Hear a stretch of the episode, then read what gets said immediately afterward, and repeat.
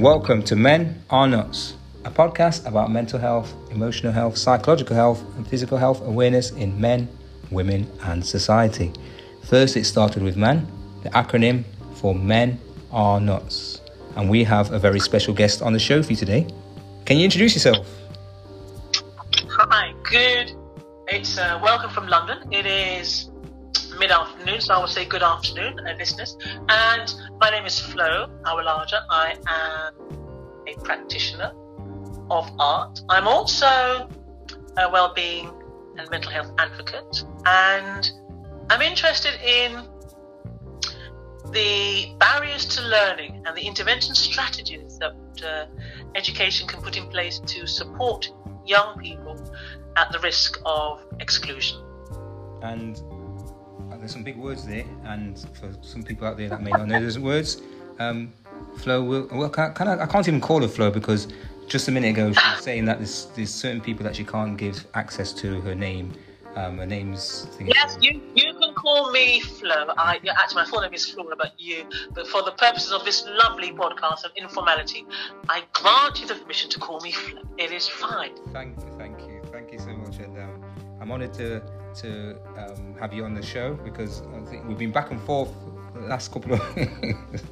I know, yes, I know. I'm sorry, listeners. This this is really is this really is a third time lucky, and uh, you know it's a testament to the to the power of three.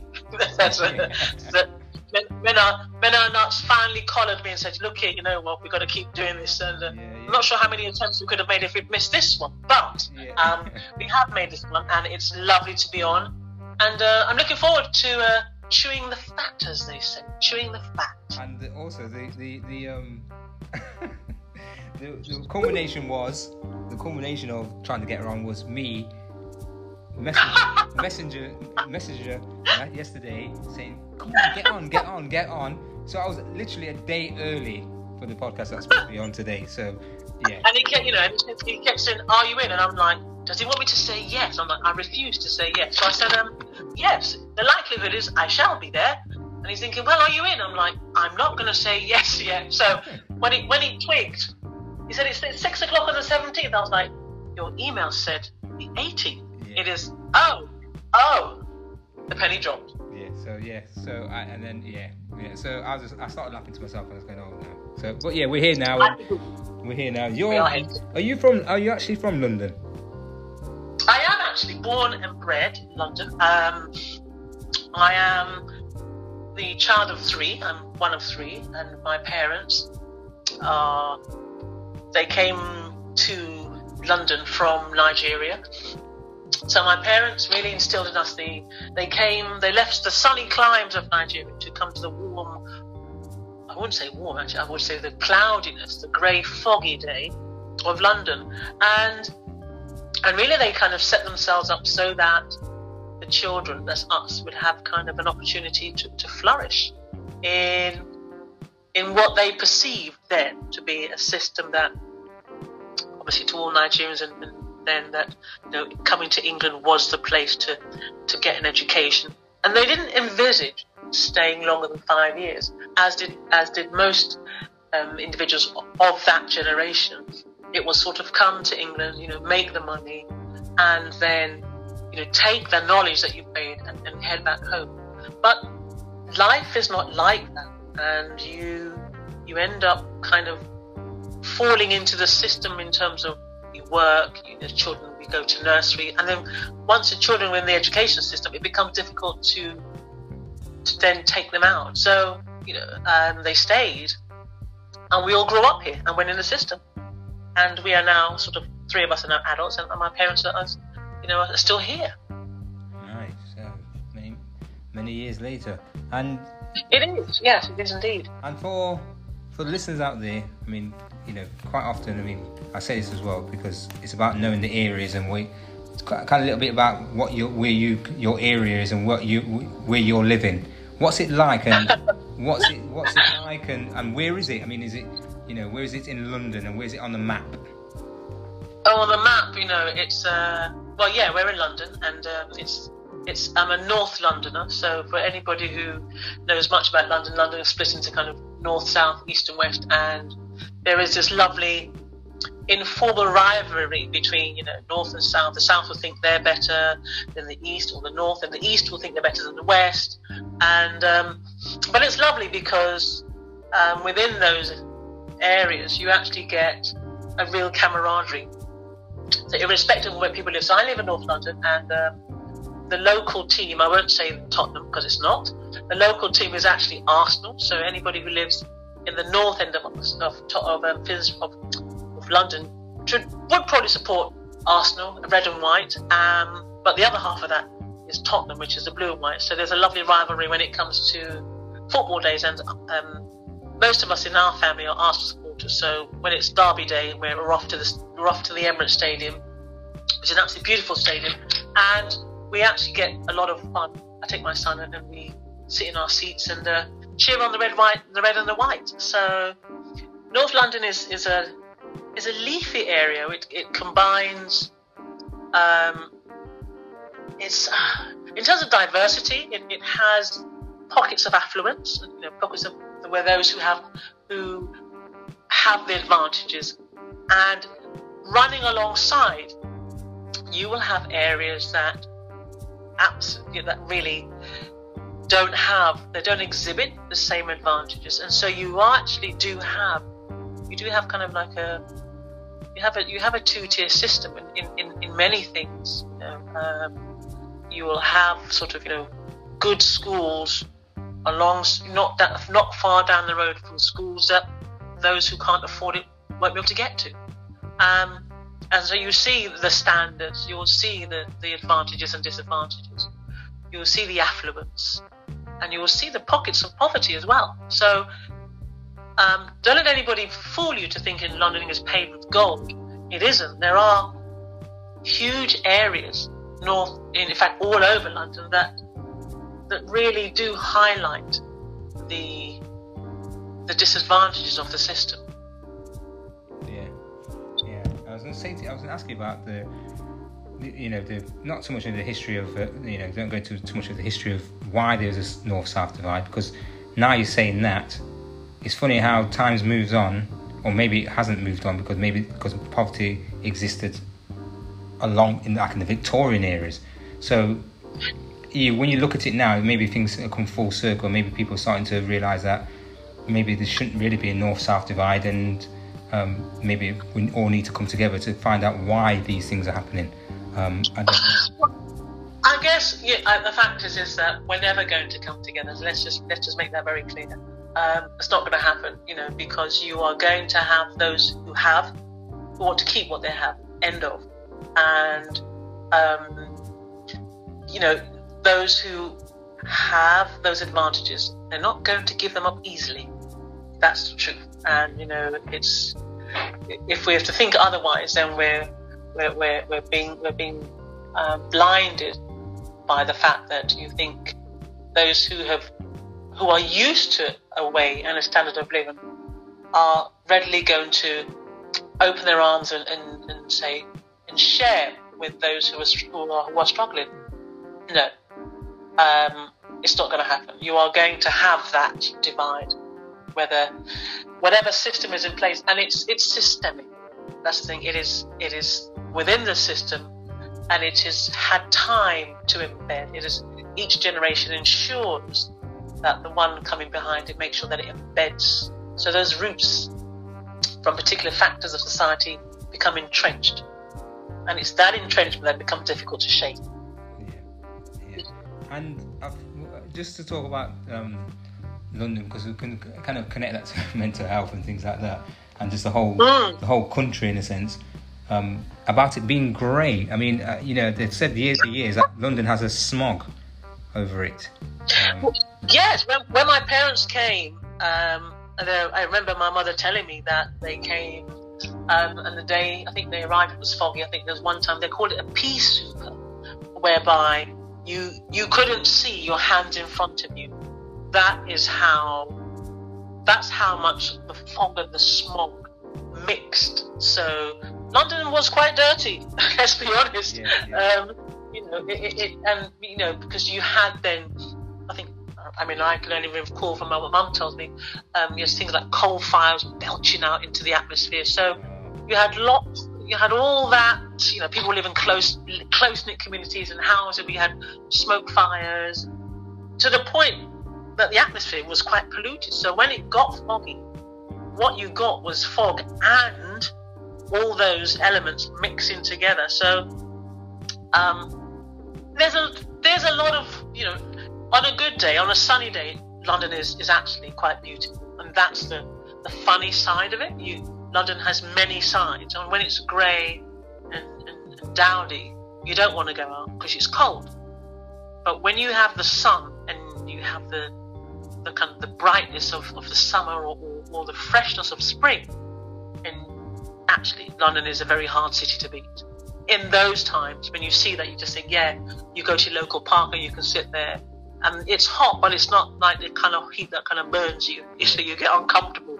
But when you when you do get a, a, a, block of heat that is actually quite hot, it can be very searing and uncomfortable because you just think, God, is there no breeze? And then you just think, God, I wish I was anywhere else in London. Yeah. So, I, you know, to the point that you know you'll get the underground or railway say, you know, that the railway lines begin to melt because it's too hot or in the autumn you get the leaves, the train doesn't go because there's the wrong side of the wrong type of leaves. You just think, wow, London's weird. London is weird. It has a conundrum. It's weird. Yeah, yeah, and um, throughout this, throughout this, I mean, what's been happening with you, you know, with London, you guys, and, and what, you know, how how did things affect you with this um, this flu thing going off? How did how did that affect you? Oh, it's Corona. Oh God, Corona, Corona. That's I think that's every. I think there are there are some there are some words that you you wish you would never hear again. I never want to hear the word lockdown. I never want to hear the word COVID nineteen. I don't want to hear unprecedented leveling up because it's it's tough. It's tough when and I think what the pandemic has shown is that the system, society, relies on individuals following a, a routine they follow a system. So they, you know, when you're young, when we're young, we we get up, we go to school, and we learn. As adults, we get up, we go to work. When those things are taken away, it takes. It certainly took me a while to adjust to the fact that those structures aren't there because you can't go out to work. So you have to think, well, how do I work? And this is where technology steps in. And those of us who are tech savvy, the the transition to be working online, all of a sudden, the idea of being flexible in working that employers struggle to say was difficult to put in place. somehow, somehow, overnight, yeah, you, you, you can work at home. But you imagine prior to COVID asking that question, ah, oh, no, you know, we, we, we need you in the office. Ask yourself, why do they need me in the office? To, to do a job that I could actually do at home. Why? Is it because they want to make sure you do the job? Well, now everybody, most individuals, apart from those who are in the service industry, are working at home. They're working online.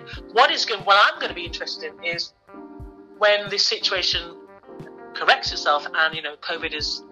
It may not necessarily go, but we live with it. Are the systems that we've adopted now going to be maintained? Yeah, that's Watch you, watch you on the clock. It's, it's, it, it, goes back to the old system of working in the factory. You, you yeah, but we don't have much. See, this is yeah, this is the and they're watching you all the time. The man at the top there is, is watching the head or whatever head of the factory is right at the top. I'm pointing it like I'm like you can see me, but, but the man's up there. You can imagine the man's up there in the factory at the top, and he's looking down at the workers and making sure. And then when they making sure they don't slack and and it kind of has that feel of it, work life thing. And then when, like you said, when it all of a sudden it goes bang, you know. Yeah. Why did you? Well, what do you why, do? Why did you need me? Why did, why did you need me to do? Well, it is. Yeah. And the fact is, is that the reality is that what we have now has always been there. It's always been there. But what those who have been in positions of authority, I would say authority, power, have been able to do is blindside you and say you don't need to do it. Well, actually, there's a seismic shift because now employees are going, hold on a minute, but my employer lied to me all this time because I could have done this. so they weren't telling the truth. So you see, you can see now why employers are kind of like shifting because they're going to have to decide we, we've lost a bit of our control and it ain't going to be easy to get back. Because people are going to say, well, actually, I don't need to come into the office because I, I, I could do this at home, couldn't I? And then the argument will be because we did it in COVID 19. So they can't, they can't say, well, there's no precedent because they can say, actually, yes, there is. In lockdown, we did all the things, the spreadsheets, the this, and, and you said we could work from home. And the business didn't suffer. That's it. Because the argument is business was suffering, you know, we need to have you in. But actually, the business was probably better. And that is the thing that people, employers find very hard to admit to that actually more is getting done. Yeah. So you don't need the structures of, you know, high story offices. Why? Because that's real estate that's sitting on prime land that is actually being wasted. It is a system whereby you can collect revenue. Exactly. But now, so lots of things are actually being shaken to the ground. Yeah. And, people's and people's well-being at home, you know, they can get up and work in their pajamas. No one's gonna no one's gonna see them. They can get up and you know, if they want to get up at six o'clock and work straight away, they can. They don't have to travel or commute four hours before they get to work they begin to dictate how and where they work. Yeah, and for a lot of those people who own those buildings, yeah, the the, the retail. I'm not saying that people, you know, haven't. I'm talking about people who've lost a job. I'm talking about people, like you say, who, who are having to work from home and don't need to be in the of office. Course, yeah. Some of those people will be getting, I say, proverbial ants in their pants, itchy feet, um, because they're going to be wondering how, you know, where's the next payment coming for for the rent in terms of um, this business staying here because the business can go online. Abs- absolutely, and so you start looking at and you understand that the business models are built on old practices. Systems. That, yeah, systems. Built on old practices and systems that are struggling to adapt to 21st century technological changes. And it has to happen the way they work. And, you know, people being are at the center of that because you cannot have technology driven without people. They might say, yeah, you've got AI, but at the end of the day, I think, you know what? AI does not code itself. Somebody codes it. Yeah. somebody's. there you go. See, so it is systems. So how was how was um to kind of we'll, talk about this for a moment, and then we'll kind of go into what mm. things about you and and how you managed to navigate my way around this. You know, yeah, I'm, I'm, the chief mystery. Get through life. get how you managed to get through life with all the things that were thrown at us. Um, and it's obviously different for different people. Um, throughout the time with the with the with what's happened, I'm not going to sure. I'm not going to say the words, not because of you said yeah. don't say the words you don't want to hear it anymore. But I don't. I'm not. I, I don't like the words myself because um, I know it, yeah. it doesn't lend itself to people who. It doesn't lend to any itself to anybody. But for particularly people no, struggling absolutely. with mental health, saying those absolutely. Propaganda words to kind of. Yes. Yeah. So anyway, so how did you? How were people? How was your mental health tested? Your, your son or your family? How was? How did you feel it's that it was tested? Really, I guess um, you know that's that's that's quite a funny one because uh, I I would consider myself to be an upbeat. I'm kind of resilient, and I just you know I take things as they come. I get positive, and I guess at the start of all of this, you you you know because I'm creative and I I'm able to get out, go to work, and do the things I love. I think one thing I have found is that throughout all of this, it is so important to make the space for the things that you like the things that are in essence the core of you and the core of me is to be a creative so i am an artist and i at, at, the beginning of this i was i was doing i was completing an academic piece of writing actually several pieces of writing so i had so i was grateful I was grateful so I had that breathing space to, in fact, I had the time to get up and knuckle down to writing. You know, I, you know what? Some people "Oh, you want to be here?" No, I was quite. You know what? I've, I've got this essay to do, so I'm happy to do that. But the, the, for me, the, the difficulty is when that assignment finished. Then I kind of had to catch up with everybody else because I was like, "Oh, so this is what people have been doing for months," and you know, I guess the difficulty is when you don't see an end, when you when you're unable to see the end of something, you don't have hope. And the question is, so my son and I, we we would what we would do is we would ensure that we went out for walks daily, just so that we we were not inside seven days a week because Monday to Friday, if you're at work, you're you're commuting, you're going out, but all of a sudden the, the house where you live is the same. It doesn't change whether you go upstairs or downstairs. Yeah. That space is the same. You know, and what is sad is then that the weekend comes, and rather than looking forward to the weekend, you, you start thinking, "Oh my God, I've been I've been in since Monday. I haven't I haven't done anything different whereby you can't go to the shops because it's full of people, or you you, you know, or, or the shops are closed, or I think I said to my son the other day, "Oh, let's go for a coffee. We can go and sit down." He says, "No, mum, we we can't. We can only have takeaway. And then you start realizing how limited. And that, I think, is when the problems begin because you what you thought, I guess, when we work, we always think, yeah, we can, we can have that time, and it's it's really great. I don't have to do anything for a short period. It's fine. But when it begins to extend, and then you get bored as you do you go like i'm bored of this now. I, I want to change. You know it's it's no fun anymore. How are then you it's that that um, how do you pivot mentally? And whereby you know because because i also like to write. So i i struggle to write. I struggle to to, to be able to get to my desk and and write because i didn't feel in i didn't feel in the mood to write i just didn't want to write and it's interesting that when i speak to when i speak to other writers they didn't feel the mood either. So what is it about you know this this the situation whereby you're not you don't feel inspired, and that's very dangerous because then you end up thinking the day the days just roll on.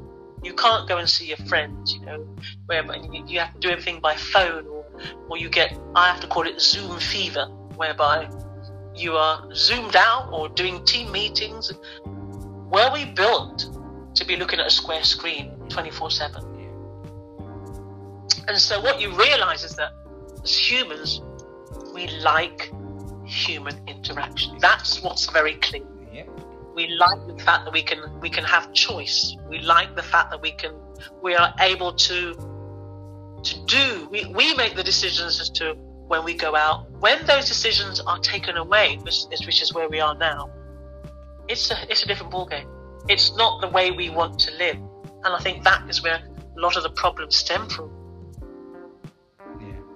yeah. I've said quite often in the podcast when I've mentioned what's happened, and some people, you know, people around the world, and I've said the biggest for me, I'm still going to maintain it. It's the biggest, and people have agreed that the biggest fallout of of this is mm. is, is not death. It's not going to be death. It's mental health, because we, we don't.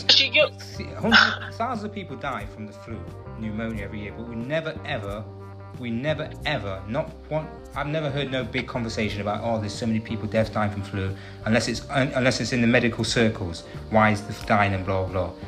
but the biggest fallout of this is going to be mental health because people have lost because because the flu didn't bring about the fact of people losing their jobs people weren't able to get to people's funerals if someone if the family member had died or or yes. all these things. The biggest fallout of this is going to be mental health, and people are really, really.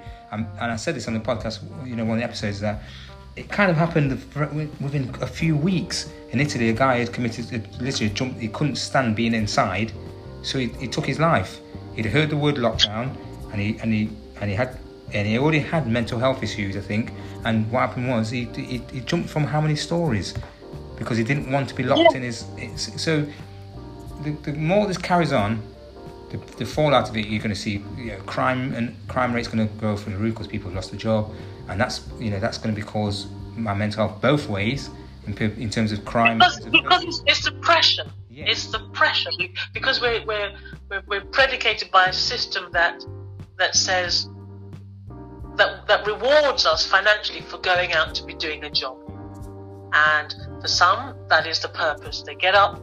So what is it? Work to live instead of live to work. Either yeah, way, yeah. that phrase is what is what gets people because they say, well, if I get up, I'm, I'm making a contribution. I'm, I'm doing something. There's there's a purpose.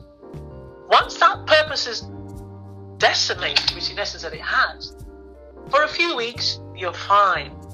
That honeymoon period is, oh yeah, I can get up and the idea of lounging around. But when lounging around becomes lounging around 24 7, when we sleep, we sleep. If you're meant to kind of sleep 24 7, I know, I know there were days when I would say, you know, I'm at work, I'd like get up early but as the as the kind of situations progress, there are some days I'm like, I'm not going to get up today early. I'm going to stay in bed a bit later. And then you think, you know what? I like under the duvet. And so then you, whereby in the morning, if, in, if you're a morning person, the morning becomes kind of midday. And midday, then you, and your day, your day doesn't start at, say, seven o'clock. Your day starts at midday. So all of a sudden, you know, your day starts at midday and then you're going longer into the day, whereby you're staying up later. So you're going to bed later. And before you know it, your body, your your your rhythm, your circadian rhythm, your sleep rhythm is, is changed. So whereby twelve o'clock is the new morning, and then you you you you pick it up in the afternoon and the evening, and that has itself, you know, those who suffer from was it S, uh, seasonal uh, yeah. disorder. yeah. This can't help. This doesn't help. This doesn't help at all. So it is, and the fact is, you know, you say, well, okay, I might just want to go go somewhere, but it's cold. Who wants to go out in the cold and stand outside until you get the breezing fresh air? No thanks. But then neither can you neither can you fly abroad because they say, well, have you got this? Then have you? And if you're not working, there's money to pay. And if you're not having an income, then you kind of don't go anywhere because you want to keep what you've got. is a, is the massive fallout. And I was going to ask you a question here. Do you think um, that being an artist, do you think that most artists, because you didn't, you didn't, you you hit upon the time, you hit upon some some things that you said there by saying um, you didn't really go to a point where you said I was really down or anything like that. Do you find that? maybe I'm just being, I'm just thinking out out of the box here. Do you think that most artists were because artists tend to be um, not loners. Be, yeah, no, but you know what I mean. What, what I'm saying is that I don't mean that as a thing. I mean because I'm an artist and I'm an introvert as well. So when we when we're able to kind of cope with even if we even if we think too much and our brains go haywire and we could end up you know mentally stable ourselves we tend to deal with things like that like this pandemic better because we're able to put our effort, like you said, you're able to put some effort into writing. Um, mm. Able to put yourself into art, whether it's painting, um, or you know anything creative, and then that kind of takes you. And we we kind of, I don't know, better suited to to dealing with things like being. And that's not to say that everyone, but in that people artists tend to be better suited to be able to stay indoors because they listen to music or create music. Um, I don't know what you think to that. I, I, I would probably there, there is there is some mileage I would say because I think that I I when I'm um, when I'm in want to get into my into my space and I and I have my work, I can be engrossed for hours.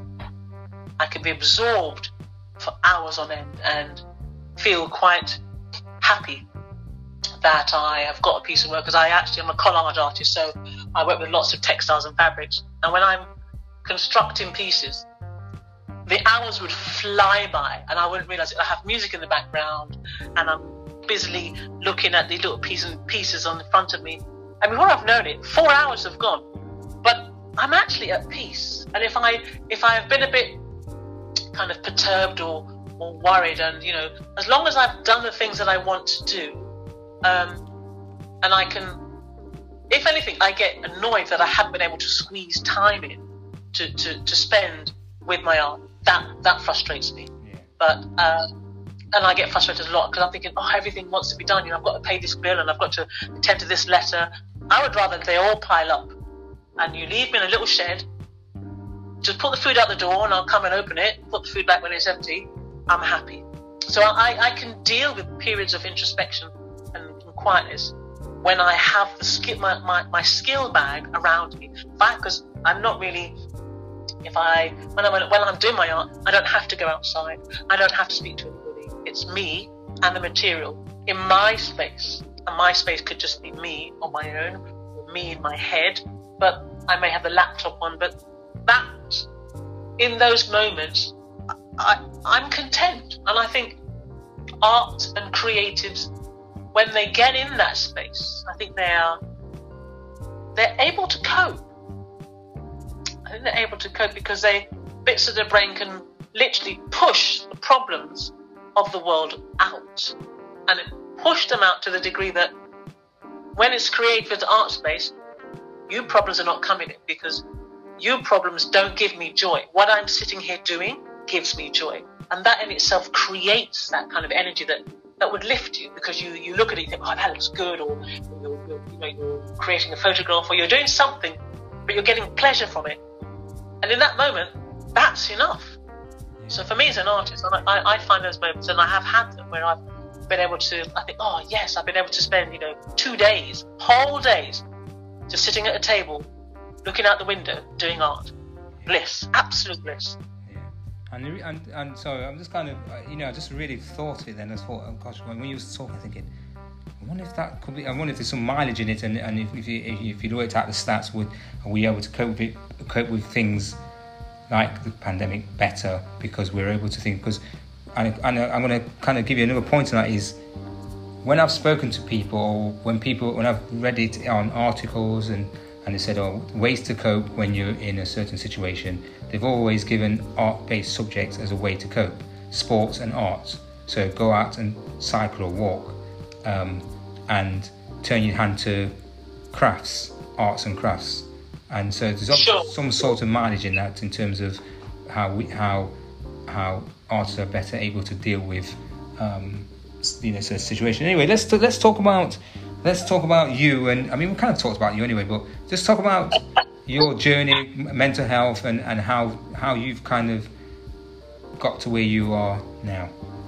Oh, that's um, how long have we got? Oh, how long is a piece of string? you know, I think the best the best things happen through personal experience and um, situations occur that really do rock you, and they, they, they rock your they rock your belief system, and you you know. So I I um, had you know I had sort of friends pretty close to me who who were suffering, you know, uh, just mental breakdown, and you see that, and because they were burnt out, they were burnt out because you know this this nine to five treadmill, and you you you kind of feel helpless because you you don't know what to do as as as a person. You you know, they say, well, there are all these systems, and you can go to adult education. I mean, adult um, services, and you know, or you're go you're going to your GP and you're you're given you're given sort of prescription. But the thing that I realize with mental health is that it it can't always be prescription based, and there was my frustration, and so. Um, working with this individual, I said, look, you know, why don't you come round? Why don't you spend time with me, being, you know, in my creative space? And I also like photography, so I we went out and we were shooting some photographs. We just took photographs, and it was interesting to see how their demeanor changed. They were able to relax. Were, so when we spoke about, you know, art-based things, it was funny that something that I I speak about, but to physically see it, the manifestation, and then kind of little light bulbs went on, and I thought, wow, what what what if, as a way of practicing, that this could be, what if you could package something in a way that you could then work. And I, I work with, with, with young people, and I work with young people who find themselves disengaged with the education system. And so I really looked at, started focusing on their well-being. You know, when a young person is excluded, we we just look at them as as a problem that is passed on, and we think, well, what really are the solutions? And that young person is going through a myriad of emotions. And one of the things I looked at was before that young person is lost into the system, i.e., well, they're excluded from school, they, I will work with them for six weeks, just doing practical, creative so that they at least get an opportunity to finish their formal education in one setting rather than being basically kicked out and you know ferried into another system whereby their chances of receiving you know a particular set of exam results is reduced because statistically you know those young people who end up in alternative provision their the rate whereas you know those in state system will probably leave with you know, a clutch of GCSEs maybe six seven. These young people some of them barely get the basics maths and English they may leave with one or two so they're already at a deficit in terms of their learning Yeah. because of the system. And then it gets perpetuated because then they are they need support in getting to the next phase. And they may not have the finances and so they drop out. And then they drop out because there's no system sort of there's no net system to come that picks them up, you know, societally. And so they fall again further. But at the same time, they need to live. So housing is a struggle, employment is a struggle, education. So then I, I so really for me, it's about intervening before that last port of call. So that look, this young person, whilst we appreciate it's not going well for them in school, what is it that I can do to get them to the point whereby they, they can at least have the same opportunities? So they, stay in the system as long as they can. My job is to keep them there so that they, they get those qualifications. Even if it's, you know, maths, English, science and one other subject. But they have the magic four that allows them to then progress to the next step. Otherwise, the opportunities do not come. Yeah. And they grow up as adults resenting. So what I'm doing, so my lot of, a lot of the work I'm looking at is is early intervention, and it happens a lot in secondary school, and that's where my passion is. That's where really where I'm interested in supporting those young people to the point that, and it could be confidence. You know, they the the, the myriad of issues that young people are, are navigating these days. ah, I wouldn't like to be young, you know, because they've got issues of confidence, issues of self-esteem, they've got issues of peer pressure, and that's before they even get to, into the school gates. Yeah. Online. So there's- a lot of things online. there's yeah. yeah. Pig. No, not yet. Yeah. Yeah. So as as an artist, yeah. that's really what I, that's really where I, really where I am using my creativity to kind of support them. So you're, and we, and so basically, you you you you you're saying then that you're a person who, you, I mean, you just literally said, without saying the sentence, I'm a person that wants to help. I'm a person that wants to give. What is it about you? What how? What is it about your? What is it about your personality? What happened to you, or is it was it nurture nature? Was it family background? What was it about you that made you? Was it a series of events? What is it about you that wanted you to give, give back, or I don't know. I, I, I guess I, I think from a young age, I think, you know, I had a, I said we grew up in a, I said a family of three. So my, my siblings, mum and dad, and, and the, uh, and the obligatory pets, the, the cat and the mouse. Um, we never got the dog because we weren't allowed to. So, you know, we, we, we lived, we lived, I tell I have to say, I lived a really idyllic childhood. It really, really was. Um, you know, my summers were spent, and I, you know, I hastened. I, I, I don't think I'd even let my, my son out as, as how we were let out, literally from morning. We were said we're going to the park, and we wouldn't come back till sunset. Literally, come back in a full of blackberry juice, or as we'd gone to the neighbour's garden and stole the, the blackberries. Well, actually, pick the blackberries. We didn't steal them, but they were. So we we picked Scrumping. them. We scrumping. That's the word, you know. So we came back, you know, anything that was sort of brightly coloured came back with blotches of purple, you know. So so those were our childhood, you know, climbing trees, swinging down, you know, getting dirty, and and I guess our, our parents instilled in us a sense of, you know, we weren't we weren't born with silver spoons, but we had we had so much love in the house. We we had really I really didn't I really didn't um, see. I think they shielded us from a lot of things. They shielded us from um, the hardships of life until we were of an age that we could see them. And so my secondary schooling was, was, was fairly straightforward.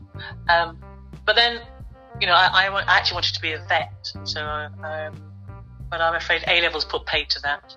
So, uh, the the A level biology practical didn't quite work out as I expected. Yeah. So uh, killing killing the little mouse, I said, you know what? I'm not. I knew then I wasn't cut out to hurt people, let alone animals. So Yeah. the career as a veterinary surgeon went out the window, and so it became. You know, I had a- beautiful art teacher who really, and I say that you, as people, we we have individuals who, at the time, I we don't know who inspires us, but she was. I had two teachers. One was my art teacher, and one was my English teacher, and they were just brilliant at their subjects. And you know, she said to me, you know, you you should be a designer, and I'm like, oh, what, what, what's that? But you know, it's it's that boost, that talent, that word from that encouragement from someone that sets you off. And in, in essence, I got that's what set me on my on my design path. And in all of that, I you know I worked for the BBC. I'm you know freelance, been children's publisher, book designer, graphic designer, photographer, all sorts, all within Wow. creativity. Wow. But but I was also going into spaces whereby I was the only female, but I was only black female. So there were many, and there were many firsts. And you know, um, one thing I think as as a growing up is that you know my my father always said to us that we we, we never carry anybody's shoes in essence, and I always wondered what it means. You know? And um, I guess now as an adult, I, it meant that you know we we make our own way in the world, and we make our own opportunity. We make our own luck. To you know, imagine when you have your, your seven-year-old son who then says to his grandma, you know, Grandma, we make our own way. So tradition and family history passes down. So that's a trait that's come within our family that we we really are reliant on the skills that we have, and being an individual who was in spaces whereby you you were able to see injustices, you know them, and when you encounter injustice, it really does rankle. It rankles me quite a lot, and um, I always ensured. You know, I think my first manager, when she when I was there, I remember her shouting at me, and I thought, God, is this is this how you know you're supposed to be managing you're managing sort of humans, managing staff, and I and I vowed that when I got to a position of seniority, that if I was able to have my own team, I would this way of managing and leading would not be for me. Um, you know, and I knew that then, you know, as a, as a young adult, that that for me, this leading by fear and, and, and kind of shouting and stamping your feet, it really doesn't do anything for me. I just it kind of goes in one ear and out the other. And so I think certain things were born from your experience, you coupled with where you work, and and you sometimes you have to just fight to survive.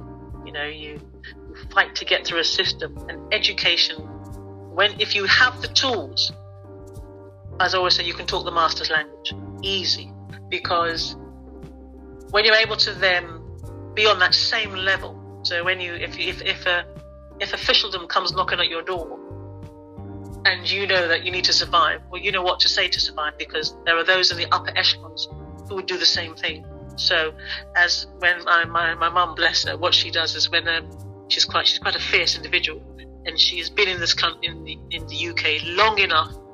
So when um, when people start using abusive language, uh, she answers in the same abusive language back. And they say, Well, how did you know? She goes, I've been here long enough and I've lived amongst you long enough, so I know what you're like. Yeah. And in essence, yeah. that is what's drawn to us. You know, when you when you live amongst people, you kind of pick up, you know, their habits, so you you can put the reflection back on them. And that's really what, um, you know, I, I, cannot abide my injustices. I, I just don't. So it's knowing that as as a black woman, knowing that the the the institutionalisms, the racism is there, and the fact is it's subtle, it's covert, it's open, and all of those things they kind of occur to make me who I am. So when I have reached a point where I can be in a position to affect change, then I'm going to use my my skills and my voice to be part of that change. Yeah.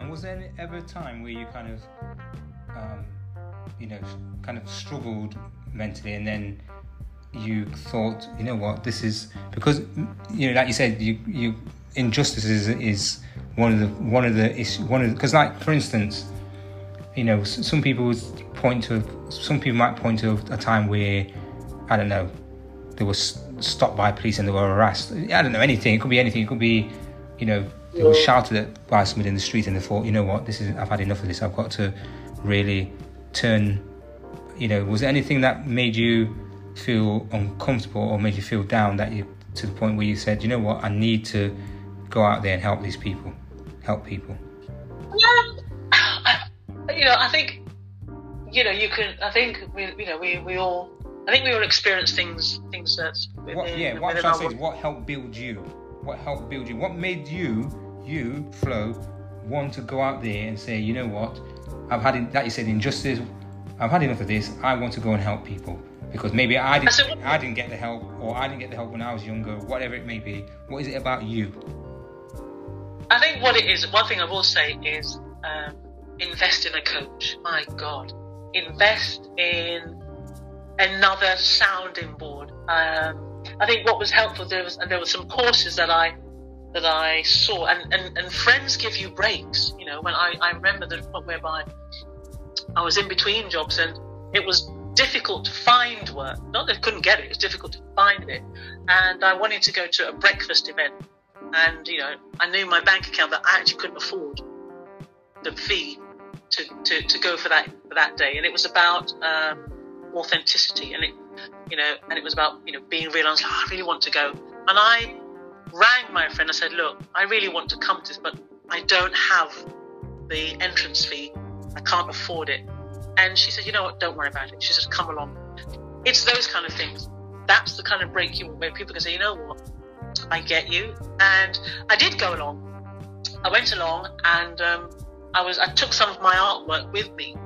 And I, unbeknown to me, they said to me, well, you know, you're going to give a, you're going to give a talk. And I was like, blimey, I hadn't even expected it. But it was from there that I then met another person who said, "Look, yeah, I'm going. I'd like to you to. I'd like to. I'd like to commission you." And so she commissioned me. I commissioned. Um, was able to do two huge pieces of work for me, and she paid. And it was, you know, those are little breaks that you get, and those are breaks that just kind of allow you to, to kind of climb out. And then I applied on a course where a brilliant, brilliant spokesperson. Um, she lovely another black another black lady. Her name is and she's gonna kill me for mentioning her, but I think I should. Her name is Diana Osagi, and she was she was a head teacher, a black head teacher in a in a London city school, and she obviously left education to set up this uh, her, her courses, and I joined one as one of I think the second cohort, and in that she spoke about the empowerment of individuals, the empowerment of women, and how you are to be courageous in spaces where you're not necessarily expected.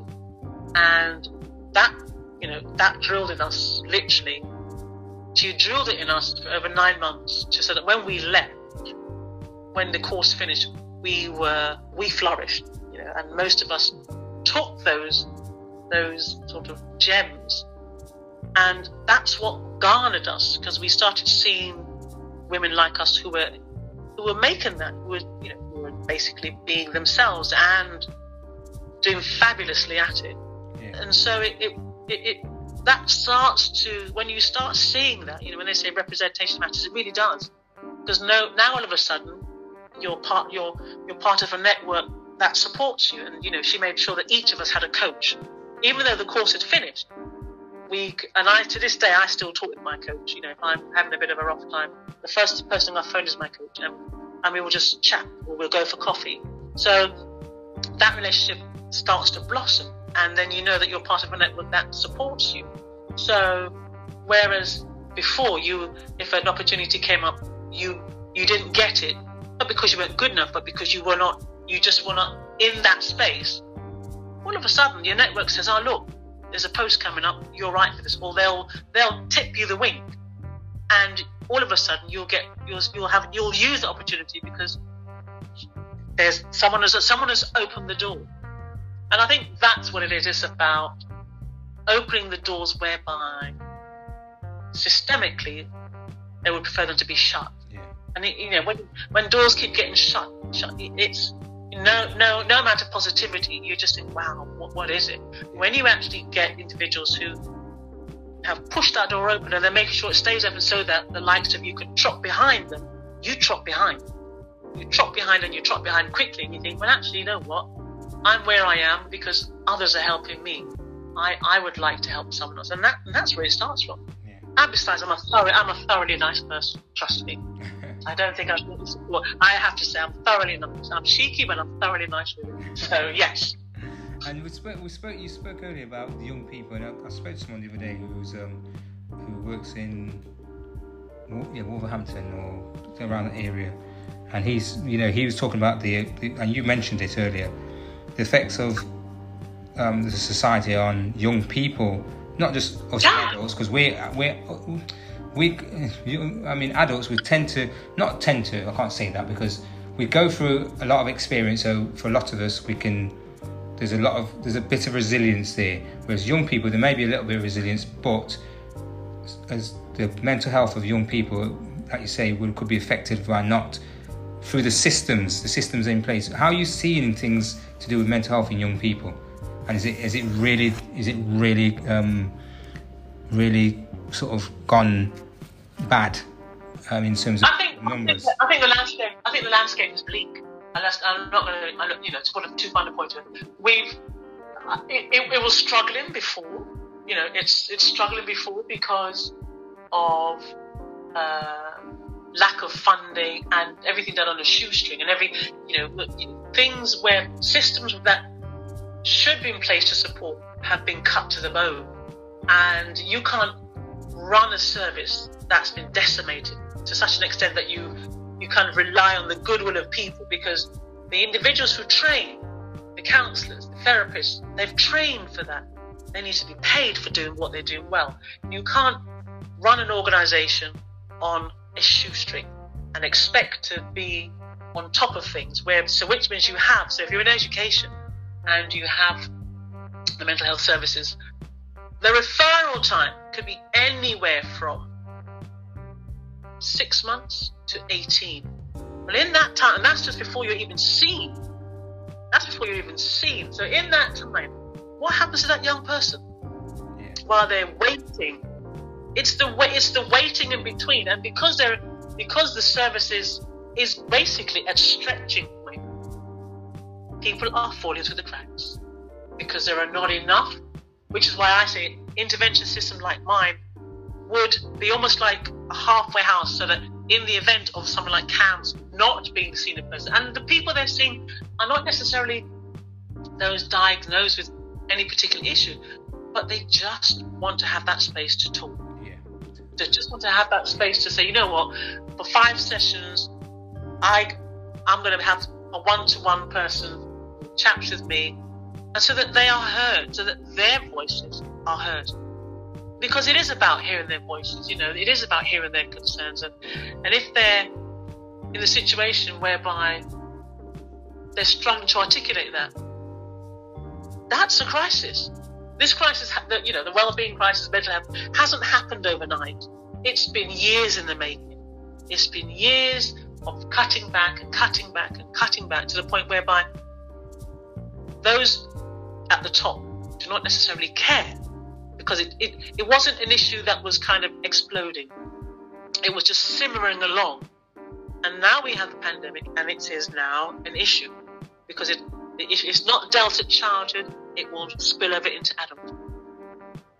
And with you, the, the, the premise of you know the, the government is it needs a workforce. It cannot afford to have a workforce that where individuals are struggling with it with, with, with their mental health.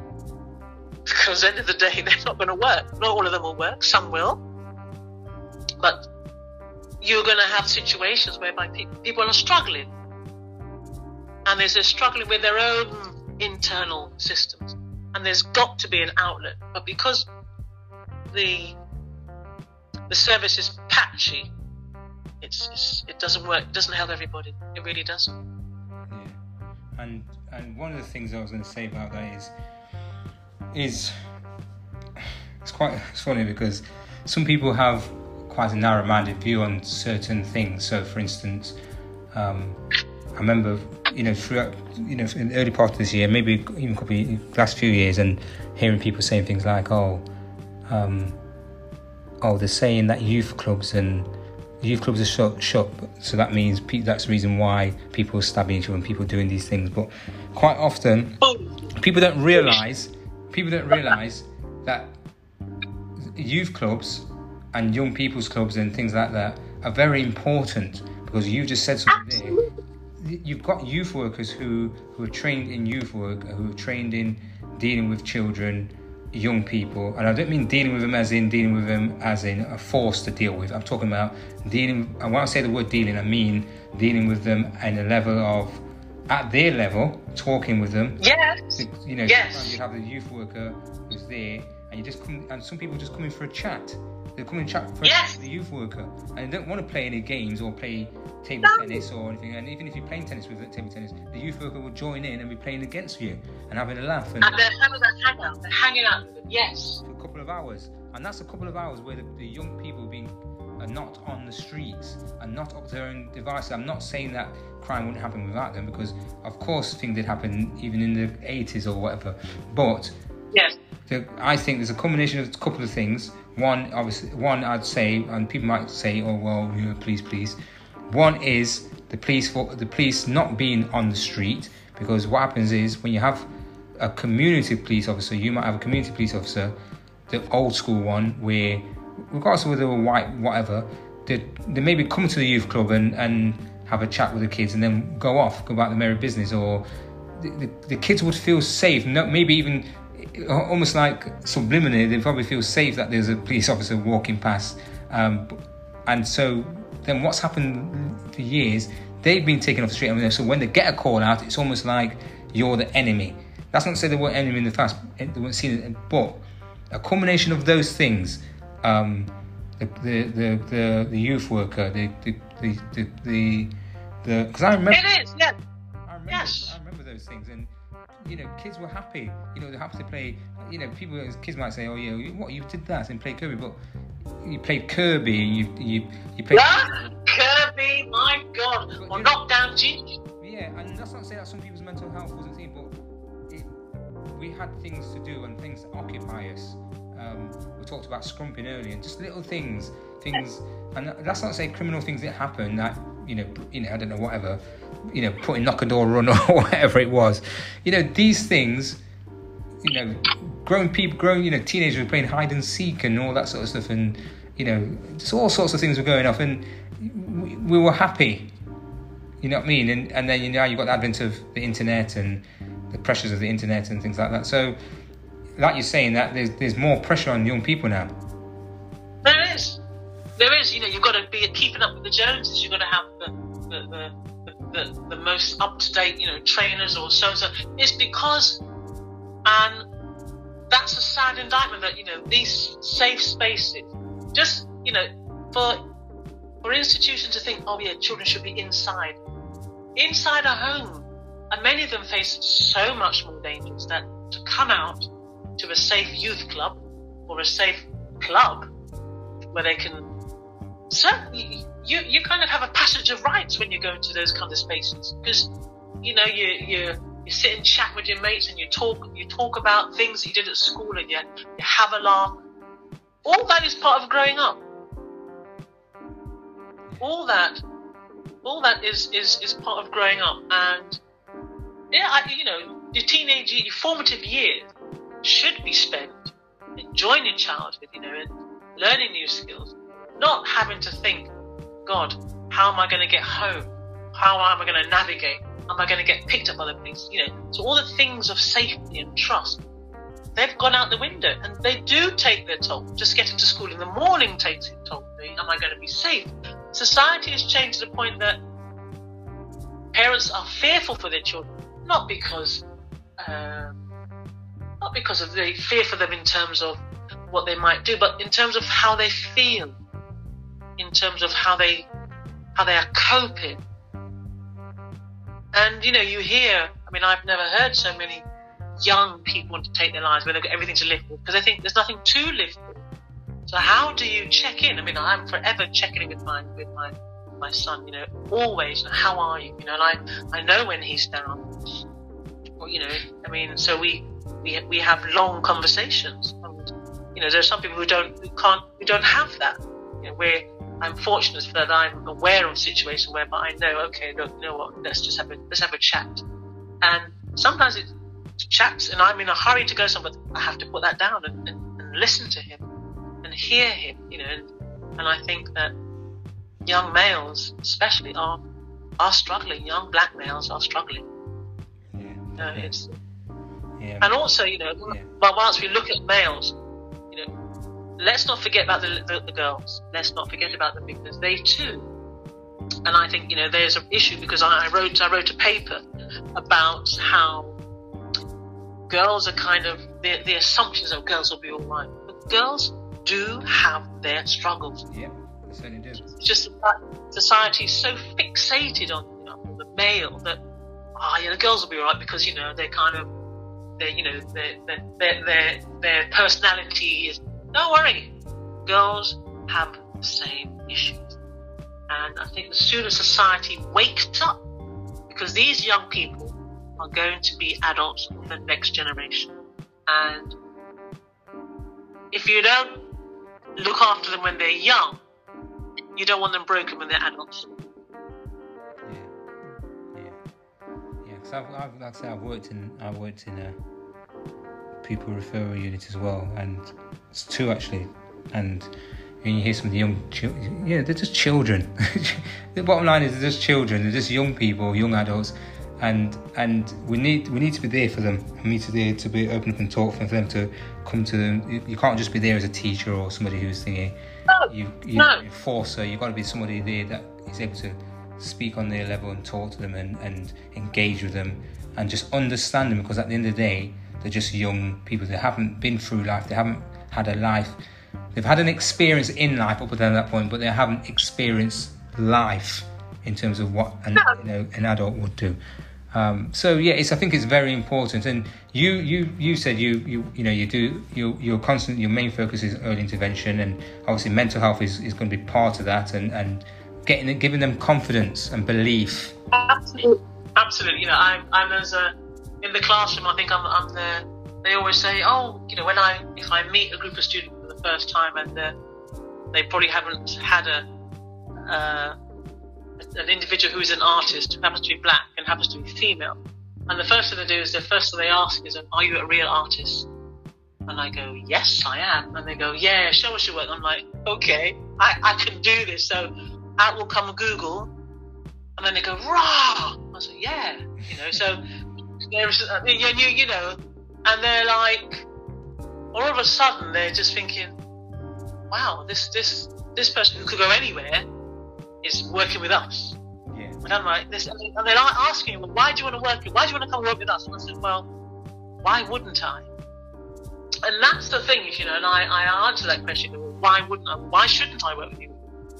Oh, because, you know, this so and so will say, we're not, you know, we're troublesome. I'm like, at the end of the day, you're children, you're young people. You just need to be, you just need to be understood. Yeah. Now, I'm not saying I'm, I'm not saying I'm going to get down with, the, with, with with the children and kind of go yeah and be Yeah, no yeah, yeah, no. You've got some sort. Of, you, there's a level of respect there.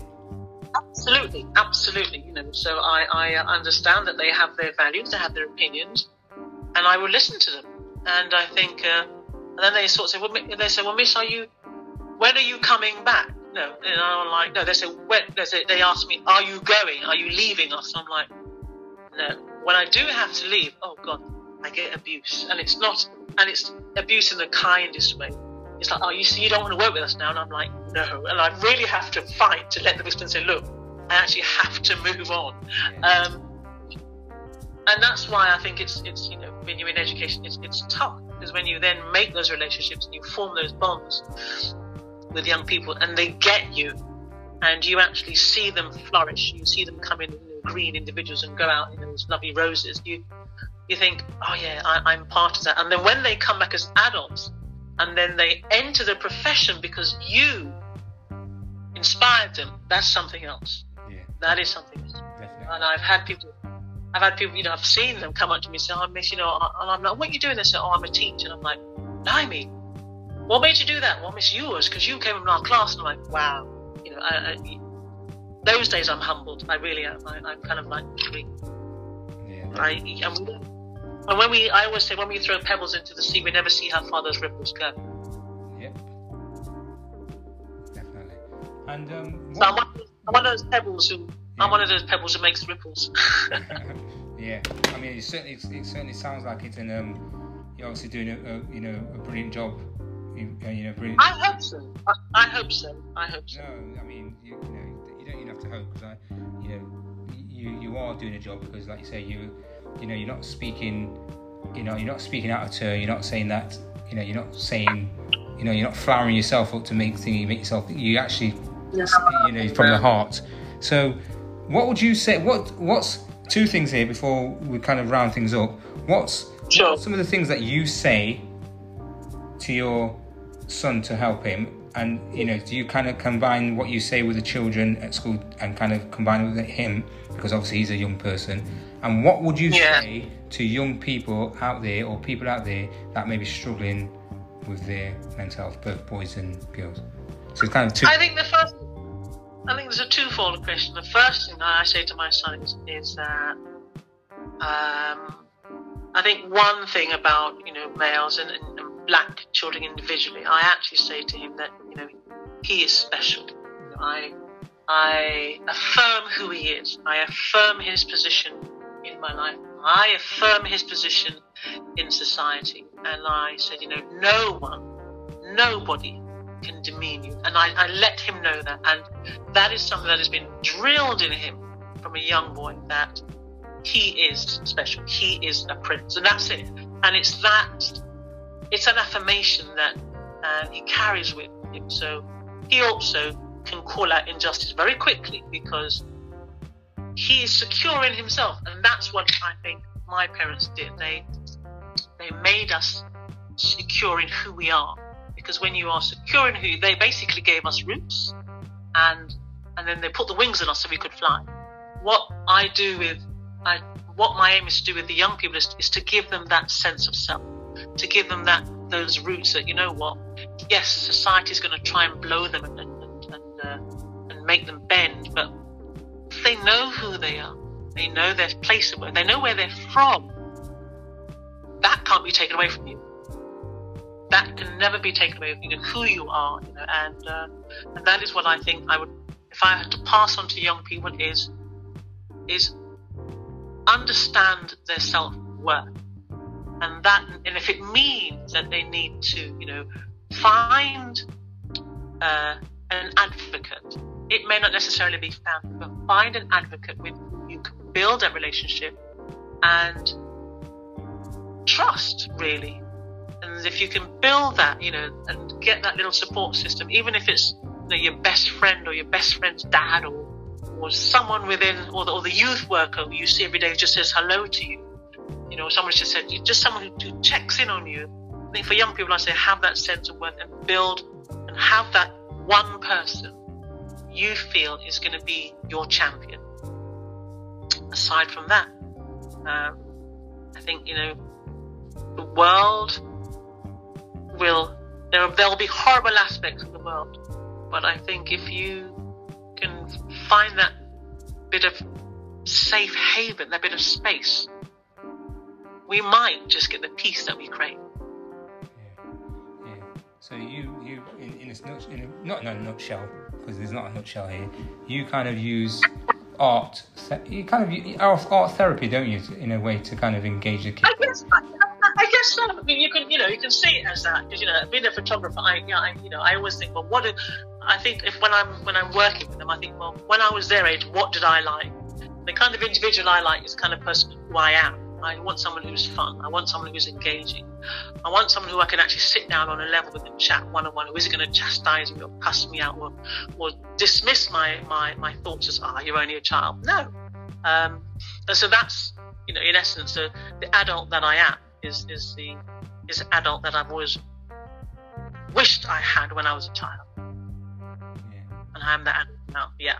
yeah. And where you know, where can you be found? I don't mean we, you know, you know, people this is this door and, and all that sort of stuff. Where can you be found? This is, you don't know. This is it. You see, I'm one of these people. I'm, I'm under the radar. Social so the fact how how you found me is beyond me. I don't know how you found me. You know, this this is really quite interesting. I'm, I'm intrigued as to how because I don't broadcast my wares so easily. I really don't.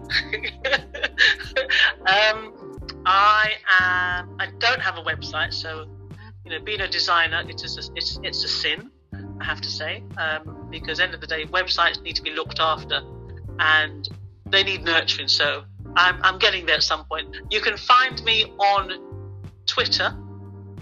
Um, if you look up, and it's at it's at positive image p. That's all one word. That's P O S I T I V E I M A G E P and you can also find me on LinkedIn, um, Flo Awolaja at LinkedIn. So I'm on there as well. So other than that, I don't do Facebook, I don't do Instagram, I just do Twitter and LinkedIn.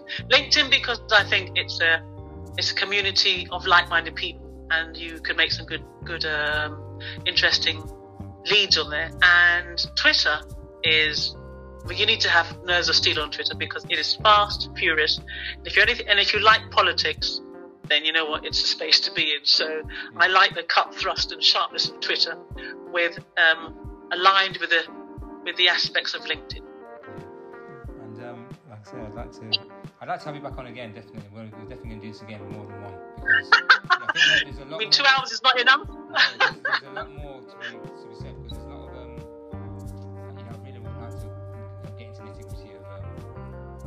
that we spoke about before about the the, the the call it what do they call it in America the, the school to prison system for black boys. Yes, yeah. I, mean, I, mean I did I, did politics as an A level, so it's uh, it's really interesting. I think it's like they are linked. Injustice. They are linked. I want I want yes. mental health with it and all that sort of because we do struggle with mental health and and some of these uh, not some of these these things in society the injustices the the the planned organized systems yeah. help lead to, yes. lead to mental health, both in black people and um, anybody, white people, anybody. Yes. Um, it, these injustices. I mean, I can only speak for me as a as a uh, as a as a, black, man, black yeah. Man, but also I can speak to myself as a as a man. Also, I can speak for myself as seeing the things to do with women and, and any other colour. You know, some of, the, some of the systems yeah. are in place that shouldn't be in place are affecting Absolutely. human beings, and that's a massive yes. problem. Absolutely. I mean, it's, it's, it's been an absolute, it's been fascinating. I never thought I'd actually spend a sort of nearly two hours of just just conversing and, and chilling. Armed, I call it armchair chatter because I'm in the armchair. Yes, I uh, armchair chatter is now the street lights have come on now, so we're in the we're in the evening of London. The lights the lights have come on and the sky has gone dark. When I started, the sky was grey you're not going to catch anyone out there outside, outside playing Kirby or playing football. No, we won't. What a shame. That's it. Sad things. Sad things. Kirby. That takes it back. Kirby flinging the ball and watching it bounce on the curb. The small things we did to, to, to, to amuse ourselves. Definitely. Playing marbles in the train. Thank you. And Welcome. those men are us. Speak to you soon.